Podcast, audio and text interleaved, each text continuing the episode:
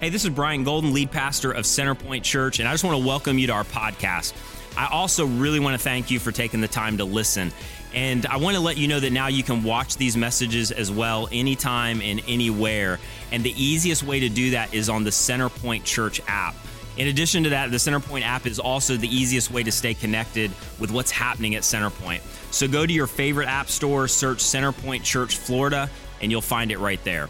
Most importantly, I really want to say if you're a longtime follower of Jesus, or maybe you're just investigating who Jesus is, I really hope this message encourages you to take your next step in your journey of faith or in your journey of investigating faith. Thanks again for listening.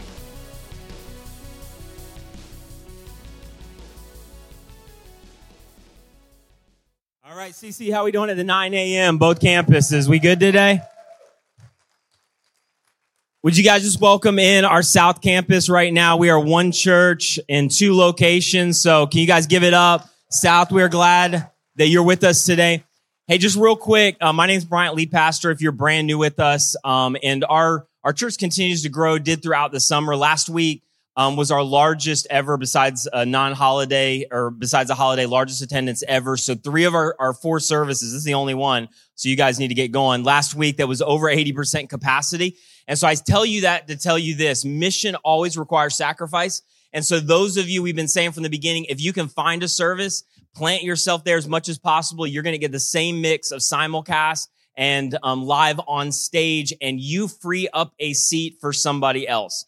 And we are all about removing every barrier to people connecting with Jesus. So I just want to encourage you. That's a public service announcement. I also want to say this too. There's tons of new people constantly move in the direction of other people you don't know. Cause all, there's people at all of our services and nobody knows anybody, um, in large part. And so I know I'm talking to a lot of extroverts. I'm an introvert. I get it. I'm the king of awkward conversations face to face. I can do this. Get me one on one. I become an idiot. So I'm just saying though, do what you can to move in the direction of other people and just get to know them or say hi. And like we are a body and a family. We don't come and just sit in rows. We're a movement that's about community and about people. So um, if you believe that, you can just be really quiet like the North is and um, pretend you didn't hear a word I said the last three minutes, and that'll be amazing. And um, I can see how fired up you're going to make me to preach this message to your quiet crickets in the room. So that's that's pretty encouraging um, on this Sunday. So I'm just deciding if I want to preach this. Honestly, I'm just deciding: do I want to move forward, um, or am I just going to preach to the camera the whole time and believe by faith that South is with me? Um, okay, so here's my question for you. We'll see how it goes. Um, here's my question for you who's on the who's on the verge of like a and i'm not sure why my voice hit that octave right there but who who's on the verge of a really really major decision right now? So once again south i hope um, maybe maybe i'm talking to somebody there or maybe this this message is not relevant to anybody. So south is there anybody i want to see your hands that's on the verge of a really major decision right now? I see you. So Here's my question, and maybe there is one or two in this room. The question is like, what are you going to do? What are you going to do? Like, um, our, our life, like we are constantly confronted with major decisions where there's uncertainty. And a lot of times, like we know it, like there's certain decisions on the front end, we know they have massive implications. So like, am I going to take this job? Uh, like that's a huge decision. That can mean a lot for this next season of your life. Are we going to move down this road toward marriage? And like some of you are in a relationship and it's creeping that direction and you're starting to, you know, break out in cold sweats and you're wondering like, is this right? Uh, should we move in this direction? Others of you, it's a, a decision about what school to go to, what, ma- what major you should declare. For others of you, a dream that maybe you feel like you should pursue and go after. But here's the thing with, with all of those things is a lot of times there is tremendous uncertainty with what's the right thing, man? What, where do I go? Like, how many of you with like a really major decision, meaning a decision you knew there was going to be some big implications, either positively or negatively? How many of you get to those decisions and you're 100% sure? Like, how many of you are even 70% sure? Like maybe it's just me. I, I, feel like more and more like as I've gotten a little older, I've had to like get comfortable in this space of like really major decisions where I'm like, I'm about 60% sure this is the right decision. And here's the thing I, I think that like I misunderstood even about following Jesus is I thought that there would be far less uncertainty and ambiguity and mystery. And, maybe some of that is a little bit what I was unintentionally taught, but it's just like, hey, here's three things and follow Jesus and it's going to be pretty cut and dry. And it's not. Like there's some things where it works out that way, but in so much of the circumstances and decisions, I'm just like really, like I'm not sure. And here's the thing, I think in our culture, um, we can be more paralyzed by uncertainty than ever before.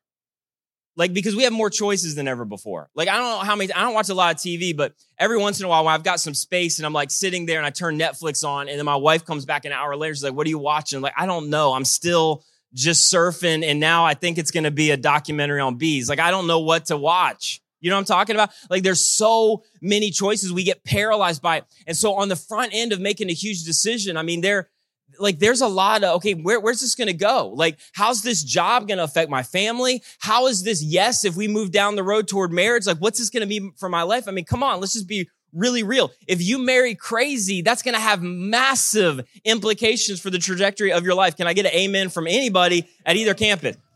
And this is to get way too real for some of you, and you may not come back. So it was good having you for this one Sunday. But um, my wife and I, we've been really honest about it. First year of marriage, I mean, we both looked at each other several times. We're like, I was 100% wedding day. I'm about 55% sure right now that this was the right decision. Like, I don't know if this is going to go in a good place. And it did. And we're happily married in case you're nervous. But I'm just saying, that first year, I mean, there's all kind of things like that. If you're a parent, you get into seasons where like you're struggling with your kid and you're trying to find answers and you don't really know what the right tactic is. Like you, you don't have, there's a dream and you're afraid you're going to look like an idiot if you pursue it.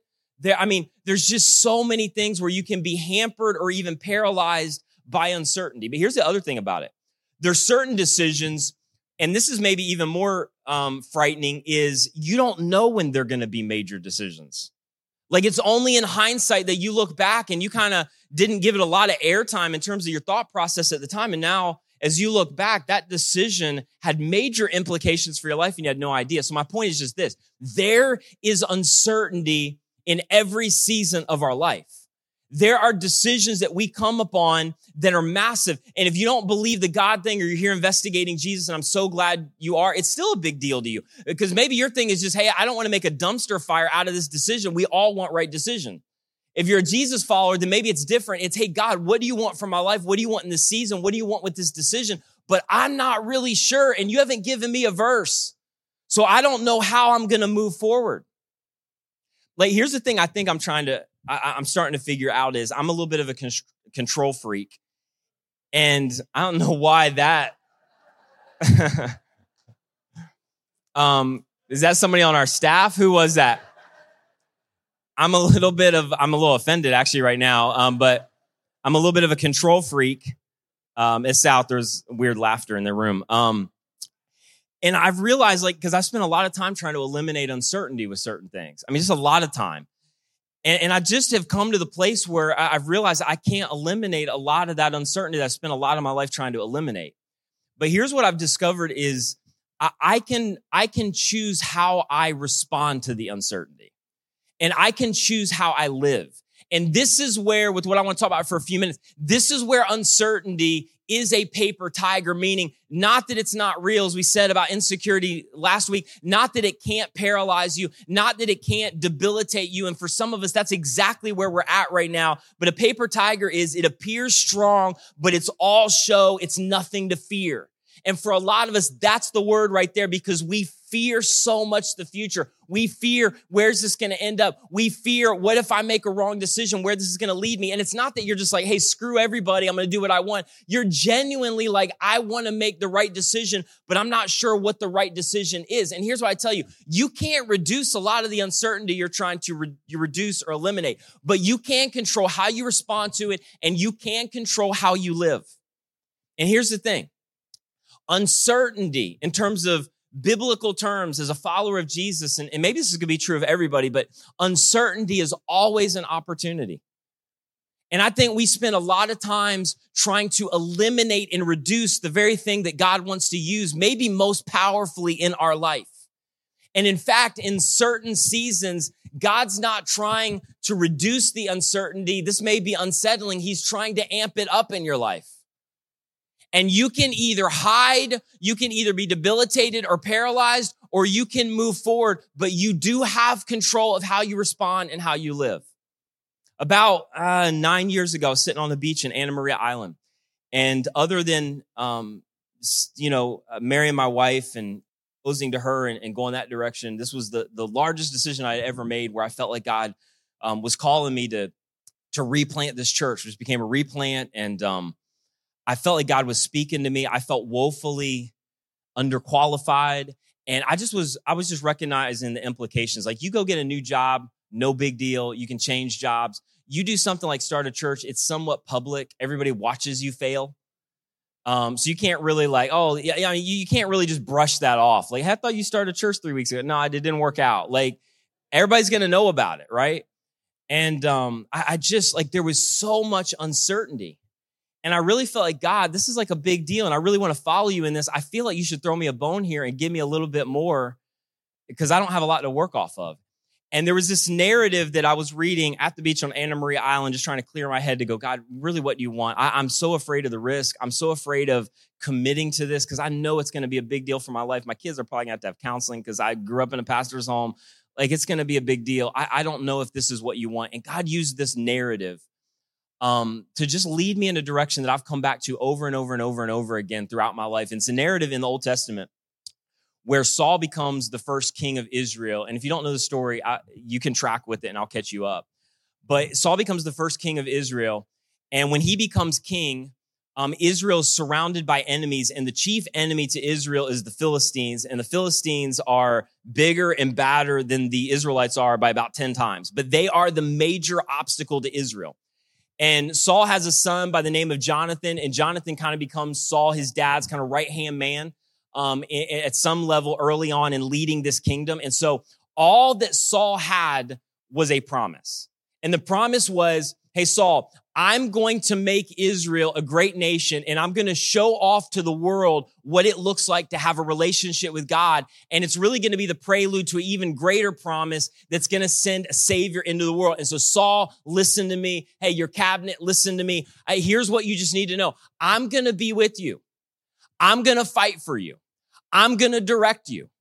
But everything in regard to the journey of where I'm taking Israel is going to be uncertainty. And I'm not going to tell you how to get there. I'm just going to tell you the outcome. I will be with you, but you got to follow me. You got to trust me and you got to get really, really comfortable with uncertainty. And so early on, Saul starts to, uh, you know, finagle his troops and he sends 3,000 people on kind of the top of this hill called Michmash and then on Gibeah, which is the other side, there's like a, a, ravine or valley in between. On Michmash, there was another thousand men. Jonathan was with the thousand. Saul was with the 3,000. They're about to face down the Philistines, or, or they at least are preparing for defensive measures because the Philistines are going to come after them. And, and again, all they have, all they have is God going, Hey, good luck. I'm going to make you into a great nation. That's all the information you're getting. Okay. Like I need more than that. And so here's the, here's the Philistines. The Philistines have 3,000 chariots. They have three, 6,000 charioteers. I forget what those are. I should have looked it up, but they're fierce fighting machines. I can assure you. And then they have an army that it says, and this is hyperbole, but it just means a lot, as numerous as the sand on the seashore. So you're talking about 10,000, that's way conservative, plus Philistine fighting men, and about 4,000 spread out between the Israelites. So they are way outmatched. And so what do you do in those odds? What do you do with that kind of uncertainty with, okay, yeah, I know you're God and I know you've promised to take care of us, but are you kidding me? What do you do? You run and hide. And so they start hiding in ravines and caves and pits and cisterns all the way till there is 600 Israelites left. And you know those 600 men are not your most mentally stable men. Like, send me in. Are you serious?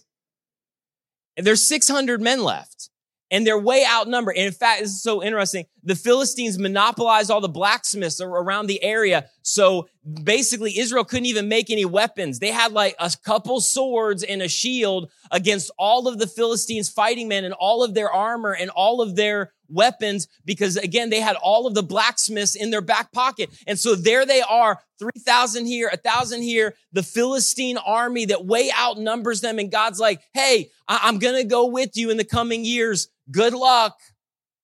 And in 1 Samuel 13, 22, it says this. So on the day of the battle, after the, the Israelites had prepared for it, not a soldier with Saul or Jonathan had a sword or a spear.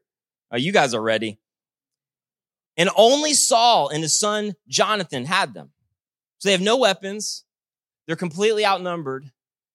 Thousands of their men are hiding in pits and caves and rocks. And the only thing that they have is a promise from God that said, I'm going to fight for you guys. I'm going to direct you. I'm going to be with you. And I know you don't see it, but I need you to trust me. And nothing about this is going to be certain. And you just have to be okay with that. And in 1 Samuel 14, 1, skipping down, Jonathan basically like he's there and they're sitting on the tops of, of these mountains for a little while. And Jonathan, uh, I don't know what he is on the Enneagram, but he just starts to get restless like, oh, we got to do something. Like we can, we just can't. Uh, number one, it's embarrassing. All our men are hiding. God's given us a promise. We're, we're sitting here because we're paralyzed about, we're overwhelmed. We don't know how it's going to turn out. We don't know what our next move is. And I get all that, but somebody's got to do something and somebody's got to act. And so verse one, one day, meaning Jonathan going, now's the day. Somebody has just got to do something. And I don't even know what the something is. We need to make it up as we go. But Jonathan, son of Saul, said to his young armor bearer, come Let's go over to the Philistine outpost on the other side.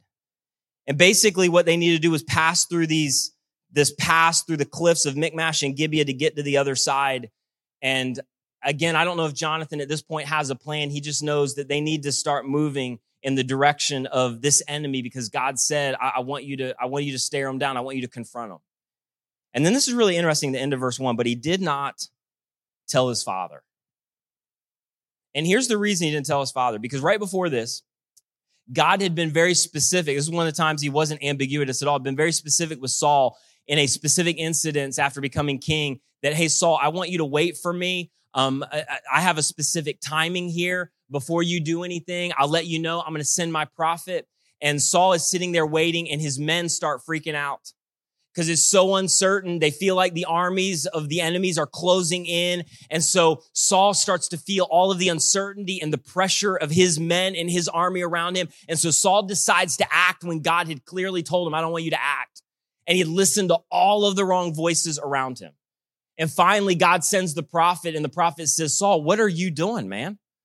God specifically told you to wait that he was going to come through, but his timing was going to be perfect. And you started to listen to all of the voices around you and you've made a terrible decision. And so at this point, Jonathan's like, I love my dad, but I'm not going to make that mistake again. Can I just tell you one thing real quick and then we'll move on? In those times of incredible uncertainty for you, where you genuinely, like if you're a follower of Jesus, I want what God wants. The voices that you listen to in that space and in that season will determine everything about the future. The voices that you lean into will determine everything. And here's how I would break it down is, are the voices around you right now in a place of uncertainty, are they feeding fear or are they feeding faith? And what, what they're feeding may determine everything for the trajectory in this next season and what God wants to do. Like one of the things I get so tired of is other parents constantly going, well, just wait, just wait, just wait. When they're whatever age, here's what's going to, and I just want to go lovingly, shut up. Like your experience about the future isn't necessarily my experience. And I'm not going to get into this place where I'm debilitated by the uncertainty of the future or cynical about the future because of how your story went down, because your story is not my story. And I'm not allowing your fear to feed my future. Like for others of us, oh, you are alive at the North Campus. That's great. I, when, when we stepped out to, to relaunch this church, literally, I mean, this is so uh, brazen, but maybe he maybe thought he was doing me a favor. There's a guy close to me. He's like, listen, dude, this thing is not going to last six months. But thank you, man, for that encouragement and speaking over my life. Who you listen to determines everything, man. Sometimes you're in a place right now where God's calling you to move and there's some voices of fear chirping in your ear. And one of the sole reasons that they're trying to hamper you is because of their own insecurity. Because a lot of times, if we're not willing to obey God, there's this human nature where we start to sabotage, sabotage other people's willingness to step out and obey God. Like what voices you're leaning into may determine everything. But here's what I also say. It doesn't mean that the right voices are going to tell you what you want to hear. For some of you, you're on the verge of a decision right now, and there are one or two voices that you won't tune into.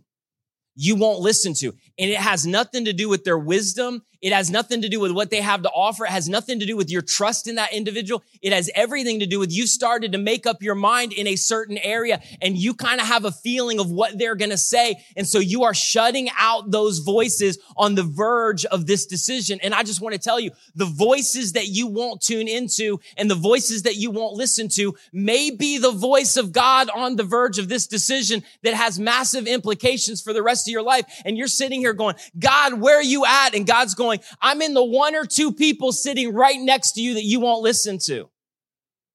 Who you listen to in a place of uncertainty determines everything. And come on, not out of disrespect or unlove, but there's voices you need to shut down and run away from. And there's other voices that you need to tune into. And you've got to answer the question, are they feeding fear or are they feeding faith? And so there Jonathan is and in verse six, he turns at this point in his life to the person who is his most trusted individual. He's been with this guy. He gets overlooked, but your armor bearer was a big deal in that time. And so, so Jonathan trusts him implicitly. And so verse six, Jonathan says to his armor bearer, come. Like, let's go. Meaning, we, we gotta do something. We gotta go beyond good intentions. And I'm not trying to be stupid here, but the God of the armies of Israel has made us a promise. And we're sitting around here with men hiding in caves and we're not doing anything. And come on, it's one thing to have good intentions or a good idea. It's another thing to act. Like one of the things I think that like frustrates me a little bit. And like, let me just speak about church world for a second. Everybody has good ideas. Like, hey, you know, I think that we should, like, what would be a great idea is if that, you know, that's great. You may be called by God to initiate and to run that idea out to its fruition. And so I love that you have an idea. Everybody in the world has an idea. It's another thing to have an intention and an idea about our city and what needs to be changed and who God needs to reach and where we need to go and what needs to change. It's another thing to go, I've been called to do it and I'm going to go beyond this cultural Christianity of believing stuff and attending stuff and feeling stuff and crying during worship, walking out, telling somebody my idea, not doing anything about it. And Jonathan's like, I'm not going to be that guy. If you want to change your city, take an idea and start to run with it and do something and God may direct in the process. Everybody has an idea. I had a great idea for a new app recently that I realized had already been created. Like everybody's got an idea. Jonathan's like, we just need to go over to the outposts of those uncircumcised men. And that just meant those who were outside of Israel and God's calling and God's promise. And then I love this. This is, this is the whole narrative was to get here. I love this. Jonathan's like, we're going to go. We're going to move toward the Philistines. End of verse six. And perhaps, perhaps the Lord's going to act on our behalf. I love the realness. I don't know. We're going to go, but I'm not really sure it's going to work. I don't know if this is the right thing. I don't know if this is going to end badly, but I know we need to do something. So hmm, maybe God's going to move. And the only thing that Jonathan has right now is, is a promise with no idea how it's going to play out. All the odds are against him. He has no manpower. Statistically, it is a bad idea but he knows that God has called has not called them to stay put being taunted by their enemies. Listen, sometimes as you're on the verge of the decision, one of the clarifying factors is knowing what you shouldn't do. Like I know that I can't stay here. I know that I can't allow this. I know that I can't sit on this feeling. So I don't know where it's going to lead me. I don't know exactly how this is going to play out. I just know this isn't right. I just know I can't stay here. I just know I can't stay inactive. I know that God at some level is calling me out. And so Jonathan's like, we just have to do something and maybe God's going to move. Listen, are you able to act when all you have is a perhaps and a promise? Are you able to move when all you have is a mm and a promise? And the promise isn't that everything's going to work out all right. That would be easy. The promise isn't, well, if you just have enough faith, you're going to faith it into reality and God's going to make it happen. That's not the promise. But listen, come on, church. God's made us some promises. Is that true or not? God's made it, Jesus himself. Hey, listen, I will never leave you and I will never forsake you. Jesus has made us some promises like, I will direct your paths. I am personally, it's me, move toward me. I am the light of the world. I, speaking through David, delight yourself in Jesus, delight yourself in the Lord, and he will give you, or the literal translation, he will transform the desires of your heart. That more you want to follow him and go, I just want to step in your direction, even when I'm uncertain. God's like, I'll begin to make your desires my desires. So literally, when you feel it, that's me calling you to act. And it's not about you. It's about me working in you. But I have promise that I'm going to go with you. I'm going to be with you. I'm going to light the way. So can you move on a perhaps and a promise when you're only about 60% sure? Like, I know, but there's still so much information I don't have and I want to make a wrong decision. And God's going, listen, these promises aren't predicated on your certainty.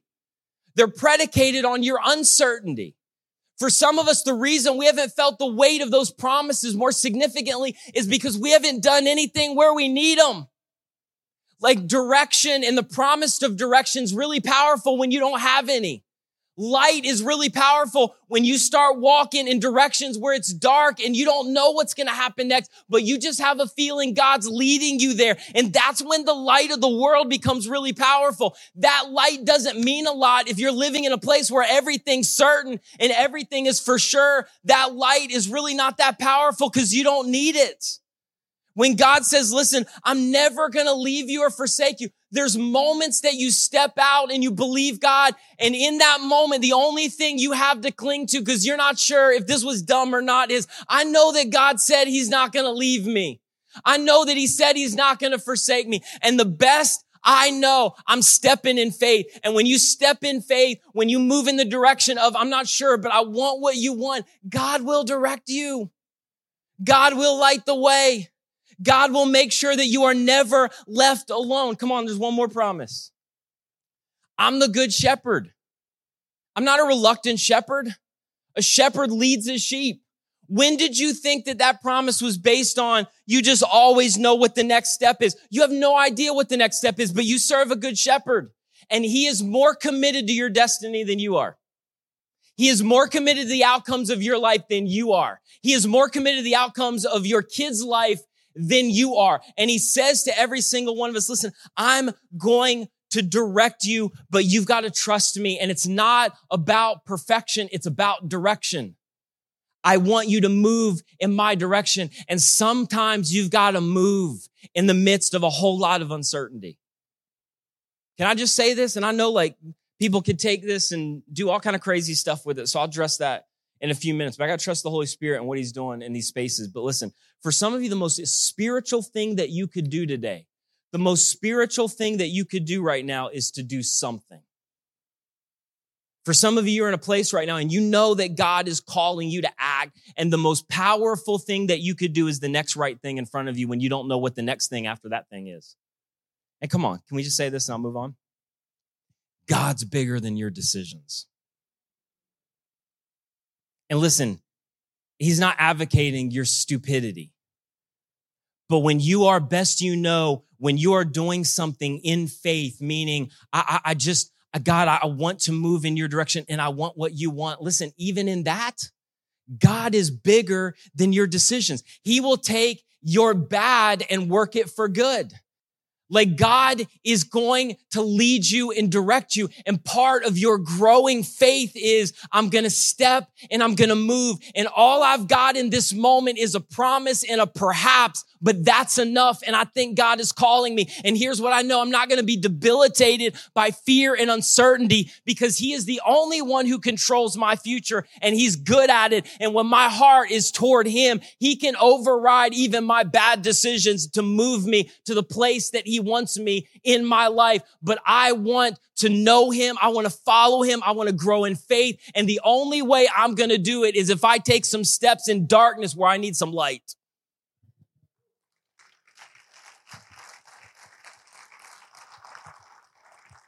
And so he says this, this is Jonathan. So nothing can hinder the Lord from saving, rescuing, whether by few, which is looking like that, or by many. Meaning, I don't, I don't know if we're a part of that or not. This is just real. I don't, I still don't know if this is a bad idea or not. I just know the outcome. And I'm willing to move on to perhaps because I know the outcome, even though God's not giving me any information about the process. And so, verse seven, his armor bears like, do all that you have in mind. Go ahead. I am with you. And you need some people like this in your life, not people who are naive, people who are feeding faith, who've got some wisdom, who've been at this for a little while, but you need some people like this. I'm with you, heart and soul. I'm going to feed your faith right now. And Jonathan said, Come on, then. This is, this is crazy. Jonathan said, Come on, we will cross over toward them and let them see us. Does nobody else get that? Like, this is the plan. Hey, we're just going to go out. There's two of us. There's like 20,000 of them. So here, here's what we'll do. I think we're close enough now. Let's just come out and wave to them and see what happens. What? Okay. So here's the deal. Isn't this true? It's just in life, we are all making up crap as we go. Excuse my language. So I'll, I'll just give you one example and I got to move on, but just, I, I've heard this example and it's so true. Like with my kids, I started, we had kids, I started reading parenting books, right? Because that's what you do. And then I realized that nobody has a clue what they're talking about. You wrote a book based on the bent of your kid and the way they turned out had way less to do with you than it just did how God wired them. And now you're writing a book about it. And hey, congrats to you. You sold some copies. You are making that crap up and it does not apply to my kid in one instance because they are wired completely different. It is no help. You made it all up. All of us are just making it up as we go. We're just making it up as we go. Parenting, you are making it up as you go. But here's really my point is sometimes when God calls you to step out, you're just going to look dumb. You're just going to look dumb. Hey, for real? You're going to quit that career and that security and you're going to pursue that? Huh? Uh, you, you're going to stay in that relationship. You're going to walk away from that kind of money. You're going to raise your kids like that in 2019. Like I'll never forget when God was calling me to take for me what was a huge step of faith with no experience and no money and and I just remember I had to leave a really really And that's a good point. You don't need to cut me off right now. It's gonna. And I, I just remember like in certain seasons, like there's certain people I just wouldn't even tell. So I'm like, this is so stupid. This I don't even know. It, it, there's parts of this that feel irresponsible where people are not even to understand it. But I got to the point where I knew, I knew what God was calling me to do, even if I looked dumb. And so Jonathan's like, and thankfully, he's not going to ask you to do this, but Jonathan's like, let's just go out and, and wave at him. And so, verse nine, if they say to us, and this is really like somehow the Holy Spirit was just directing him, like, hey, God's going to show himself through this. But if they say to us, wait until we come to you, we will stay where we are and not go up to them. But if they say, come to us, we will climb up because that will be our sign that the Lord has given them into our hands. You better hope so. I've heard Erwin McManus say this before. Sometimes you just got to go until you get a no. Sometimes what's right in front of you, you're not really certain, but you've got to trust that when you take a step that is a step of faith, again, meaning it's in the direction of God, I want what you want, that, that God's going to show the way. And God has the ability to shut and close doors for you. It's Paul on the way to Asia, and Paul's like, we need to get there. We need to preach the gospel. We need to go. And Paul literally, as he's on his way in Acts 16, 7, it says the Spirit of Jesus wouldn't allow him. Like, hey, Paul, I knows what you want to do. I'm shutting this down. Like there's incredible confidence. And sometimes you just need to go until you get a no. And to quote McManus again, listen, God always, always gives clarity after obedience, never beforehand. Sometimes you just have to step and ultimately uncertainty can paralyze you. It can keep you into a place where you're hiding, where you're unwilling to move because you're thinking about all of the implications and God, I'm not really sure. But come on, sometimes you just have to confront it and you're waiting for more information and God's not willing to give you more information. Like I've heard it said, like God is going to work and move through your intellect, but God is not confined by it. And sometimes he wants to supersede the information that you have because he's about a relationship based on trust. And so he's going, listen, I want you to move. I want you to go because I want to develop in you the kind of faith that is not dependent on certainty. That's not dependent on a lack of mystery. Sometimes it's not dependent on a lack, a little bit of confusion with the promise of if you're stepping toward me, I'll direct your paths. So verse 11, so both of them showed themselves to the Philistine outpost. Look, said the Philistines. And they start throwing shade on them for good reason.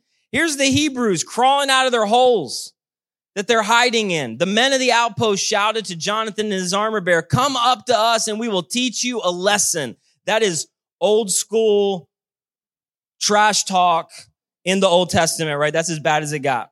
So Jonathan said to his armor bearer, climb up after me. This is all I got. I don't know. But come on, climb up after me. And they start, they've got to climb up in these crevices and these rocks. he says, climb up. The Lord has given. As this, as if it already happened because they don't know the process, but they know the outcome. The Lord has given them into the hand of Israel because We've been given a promise. And Jonathan climbed up using his hands and his feet. Can you imagine that sight? With his armor bearer right behind him. And the Philistines fell before Jonathan, and his armor bearer followed and killed behind him. And then I'll, this is crazy. Verse 15. And then panic struck the whole army. Those in the camp and field, those in the outposts and raiding parties, and the ground shook. And it was a panic sent by God. And Saul looks, look, Saul's lookouts at Gibeah and Benjamin saw the army. I love this language. Saw the army melting away in every direction. And it's only at this point where Jonathan's like, I think it worked. And what I love is God in this moment is giving them the victory. But here's what is so real. He gave them no information leading up to this point. How in the world does Jonathan know that's the right decision? He doesn't. How does he know that that's what God's going to use? He doesn't. How does he know that this is the right? He doesn't. He just knows he's been given a promise. And when you take a promise and move on a perhaps, toward God and toward what God wants, God's going to intervene. God's going to move. And I don't know like all the theology behind this. Is this what God was planning? Obviously God knows the future. Or was he just like, Hey, I'm going to give you five options. That was literally the fifth option, Jonathan, but we're going to go with it. I'm going to use it to bring about victory for the nation of Israel. I don't know. But God did it. And Jonathan was willing to act when he had no certainty or playbook or process for how to get there. You know, it's interesting that in the scripture, there's only one thing that you find in the New Testament Jesus is ever amazed about. He's not amazed about like your church attendance or how you pray. He got in those people's faces all the time. He's not amazed by your theological knowledge, the things that we get all just geeked out about, which I think that is a term from 2005 is the only thing I could think of. Um, like God's not really impressed with. The, the one thing that God is impressed with is when he's with the centurion in the New Testament and the centurion is talking about his son who is sick and he expresses this incredible faith to Jesus about the fact that Jesus could heal him honestly remotely. He didn't even need to come. He's just like, you say the word and he, he's going to be healed. And I love the line where Jesus looks at this guy who in the minds of Jewish people, by the way, was an enemy. He was, he was a Roman centurion. And Jesus looks at him and says, listen, this guy's faith telling the Jewish people around him amazes me. The only thing that captures, I mean, really captures the attention in the heart of God is your faith. And so then Saul, verse 17, said, said to the men who were with him, Muster the forces and see who has left us. And they did.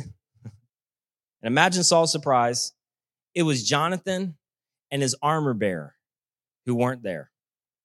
It's two men, no guarantees, no certainty, just willing to move on a perhaps and a promise.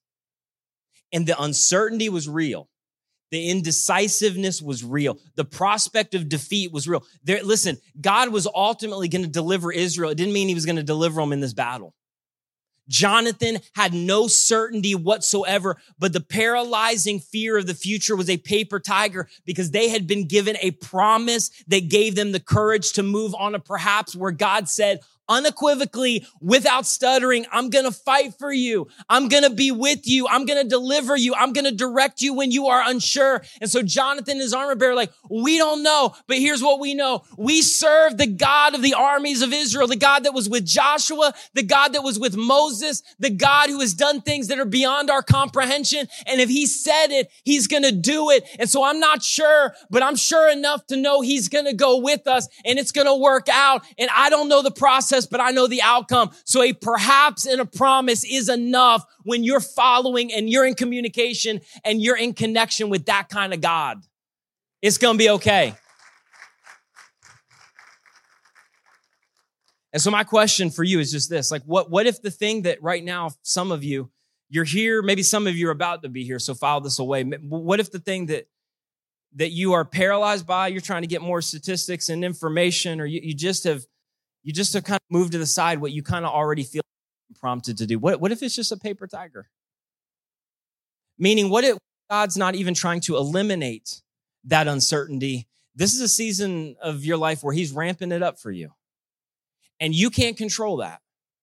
But you can control how you respond right now, and you can control how you live. But I'm telling you, the uncertainty that you are facing down in this moment is an opportunity for God to do something that God may not do in any other arena or avenue of your life. And come on, God's not left us in the dark. If you ever place your faith and trust in Christ, if you haven't, online, radio, live streaming, or in the house today, like God's promised to direct you. God is not some absent, weird father that gets all, like, imagine if I got all of my kids in our Toyota Sequoia in the driveway and I'm like, we're going to the zoo, we're going to Disney again. I get them in there, they get buckled in, I start the car, and then I just leave and go hide in the backyard. Like you would call what, what's the child protective services? Like this dude is mentally unstable. Like there's something not right. And I just hung out there for hours while my kids were in the car. Like I, I would be mentally off. And yet somehow that's how we view God, that he's getting you in the car, seat belting you in, turns on the air and he's like, peace. I'm, I'm stepping out of the driver's seat. I'll be in a fetal position in the backyard. No, God's driving the car. God's willing to go with you. God's going to direct you. He will not leave you on your own. And just because things are uncertain does not mean that God is absent, but God's playing off the uncertainty because he wants relationship with you based on faith. And come on, one more thing. I got to say this. This is not advocating your stupidity. The one person, it's like he knows a family member. Like, I, I get it. God's not calling you to start a business when you haven't been able to balance a budget for five years and you have no business acumen. That is not faith. Faith is going to be outside of your comfort, but within your competency. Jonathan didn't go with no direction whatsoever. But here's the thing. Let me give you a couple things and then we're going to be done. I, just want to give you four things if you're on the verge of something right now. And the first one, first two really, we've already talked about. What voices are you tuning into that you need to tune out? Can I just tell you something for free? There are certain things that God's going to place on your heart. And if you reveal them too early to some people around you, they will be the voice of the enemy to squash what God is trying to incubate in you for a future season. But if you reveal that too early because it just seems a little crazy and stupid right now, I'm telling you, you give a door that is open to the enemy to thwart what God wants to do before it gets started. Be very careful to the voices that you tune into, specifically around the vision that God's given you in an early stage. What voices are you tuning into? Listen, can I just go really hard here for a second, man? Some of you are, are you, are you have an adult kid and you're the voice of fear. And you are far more concerned about their career trajectory and their 401k than you are about their calling. Don't be that parent that buys into this ridiculous idea of an American dream where if you just get this, regardless of what it takes to get there, then your kid's going to be happy and successful when all of the evidence tells you that that is not true. The greatest thing they could do with their life is get in the rhythm of God's will and follow the calling for their life. Do not be one of the voices that they need to tune out because you are so concerned about their perceived security and their financial future that you literally are a mouthpiece of the enemy to shut down what God's doing in their life. Some of you, you're in a place right now where you're in a relationship where a thousand voices are telling you to go and you know that God is calling you to stay and it seems crazy and you've got all of the evidence that you could talk. And I'm not talking about abuse or some situation like that, but I'm talking about you're in a relationship right now where you can convince all of your friends and all of them are with, with you. But you know that there's, there's some voices you know you need to tune into. You know what God's calling. Others, God's calling you to leave something and leaving that money, that security seems really, really hard and it's really hard to explain. And you look a little dumb and you know you need to move and you are turn, tuning into some voices that are simply affirming what you've already decided, and you may be shutting out the voice of God. Second thing, what voices are you tuning out that you need to tune into? For some of you, there's one or two people that you need to walk out of here today, and it may be a little hard to hear, but you need to sit down and go, hey, here's where I'm at. I need to know what you think because I have enough track record in my life that I don't want to confirm my own confirmation biases. We have all made enough dumb decisions to know that living life like that does not end well. And so I'm going to tune into some voices that I didn't want to hear because those voices are the voices I've been overpowering. I've been out arguing because I can talk better. But in my heart, I know in those very voices that I have not tuned into may be the voice of God. Third thing, can I just ask you this question? If you're on the verge of some huge decision with uncertainty, are you being honest with you? We have this tremendous capacity to make up some story about why we're doing what we're doing. And then we over time start to believe that lie. And we make, we make up stories about why we moved in with them. That's not really the reason. We make up stories about why we left. We make up stories about why we said no. And the reason seems great. But you know that you're lying to you. And I'm telling you, God can't do what he wants to do as long as you can't be honest with you. Why are you pursuing this really? And the last thing, will this decision that maybe you're on the verge of, will this hurt you or will this help you in fulfilling your most important calling? This is clarifying. Do you know what your most important calling is? Is Jesus in upper room before he's about to give up his life and he says, Hey guys, if you forget everything else, it's gonna be a lot of chaos, a lot of clutter, a lot of white noise. Forget everything else. Here's the measure of success for your life. And at times when there's some ambiguity, uncertainty, just start to ask this question.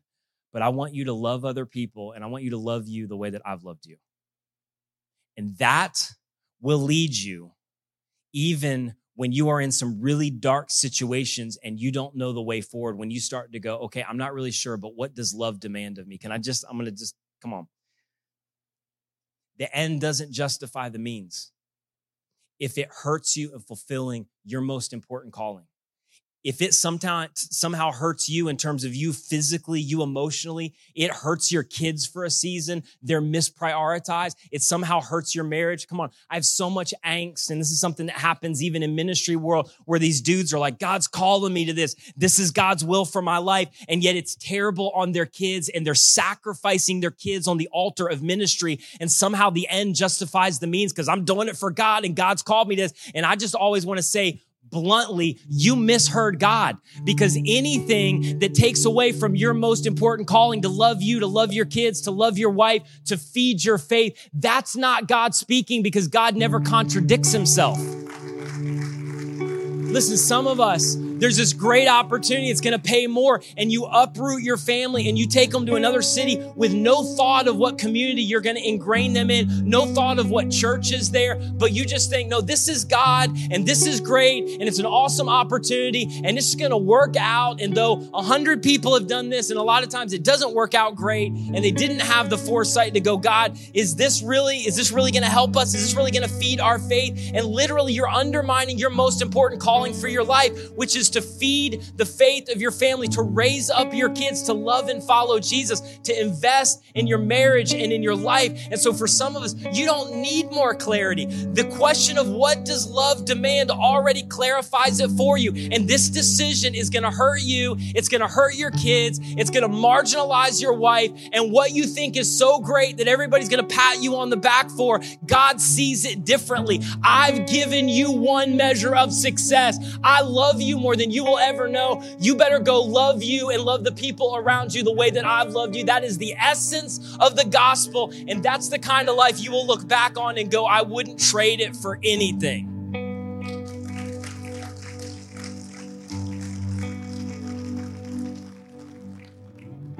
So I'm gonna be done with this. I just I'm gonna ask you this final question. Because here's the reality. Eventually, the decision that is so encompassed by so much uncertainty and so much, I, God, I don't really know. Eventually, that decision, that point, is going to be a story that you tell in the future. That's all it's going to be. And you have control over what kind of story you tell. You get to choose how you live, you get to choose how you respond to uncertainty.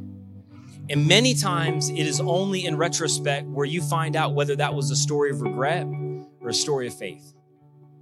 But it's gonna be a story you tell. I, I love how the narrative ends. In, in verse 20, it said, after all this happened with Jonathan's armor bearer and the Israelites, it said, then and only then Saul and all his men assembled and went to the battle.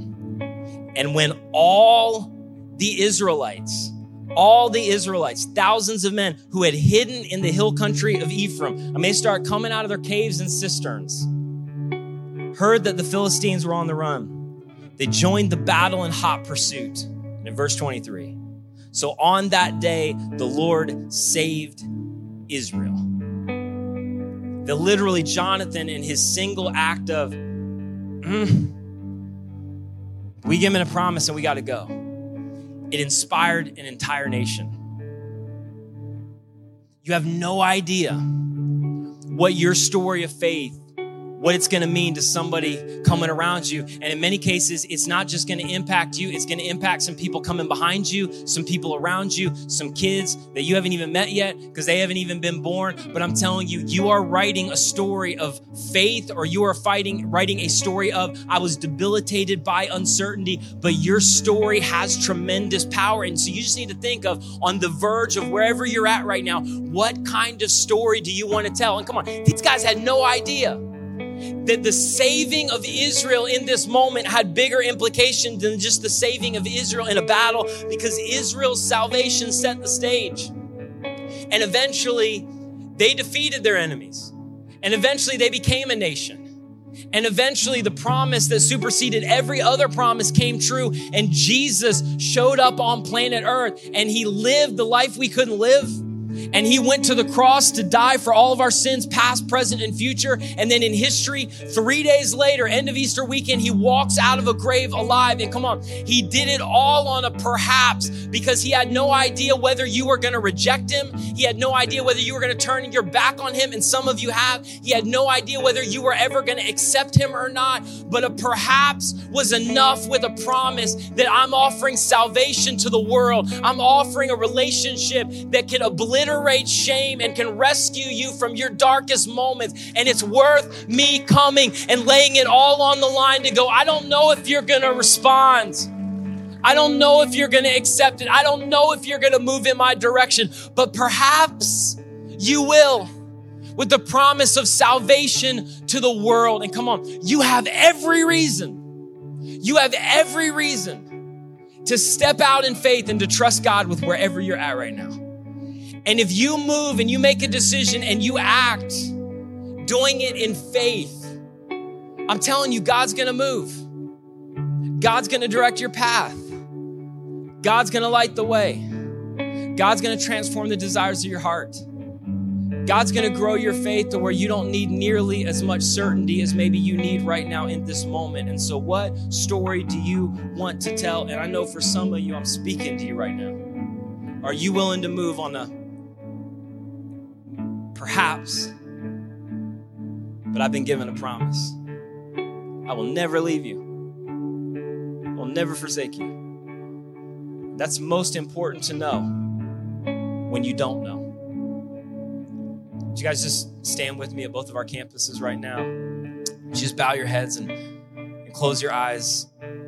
Jesus, I thank you for who you are. And I have no idea where this lands, but I know there's some very specific wrestling going on in these rooms, outside of these rooms, in places and among people that we may never meet. And so I thank you for the ability and the power of your spirit to speak in ways that are very, very unique, even in this moment, to thousands of people when we don't even know their story.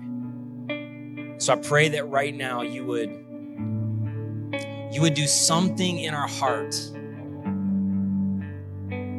that would give us the ability to see through the uncertainty that has caused us to hide, has caused us in some cases to relent and retreat, to not walk by faith to tune out some voices that we should be tuning into, to tune into some voices that shouldn't have our ear. In some cases, to lie to ourselves, or to have this idea that somehow my way is it's going to end up okay and I'm going to circumvent the consequences when we know that the very thing we're walking toward is sabotaging the most important thing about our life to love you and to love others around us the way that you've loved us. And so, God, I pray that for I don't know how many people that you would right now in this moment embolden us.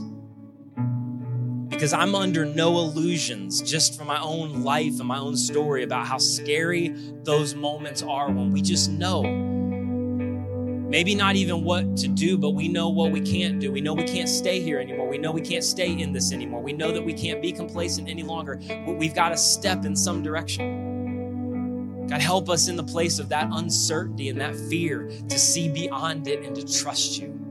And for a lot of us today to, to take the first step to move on to, God, we're going in faith and perhaps you're going to move through this. But either way, you've promised to be with me.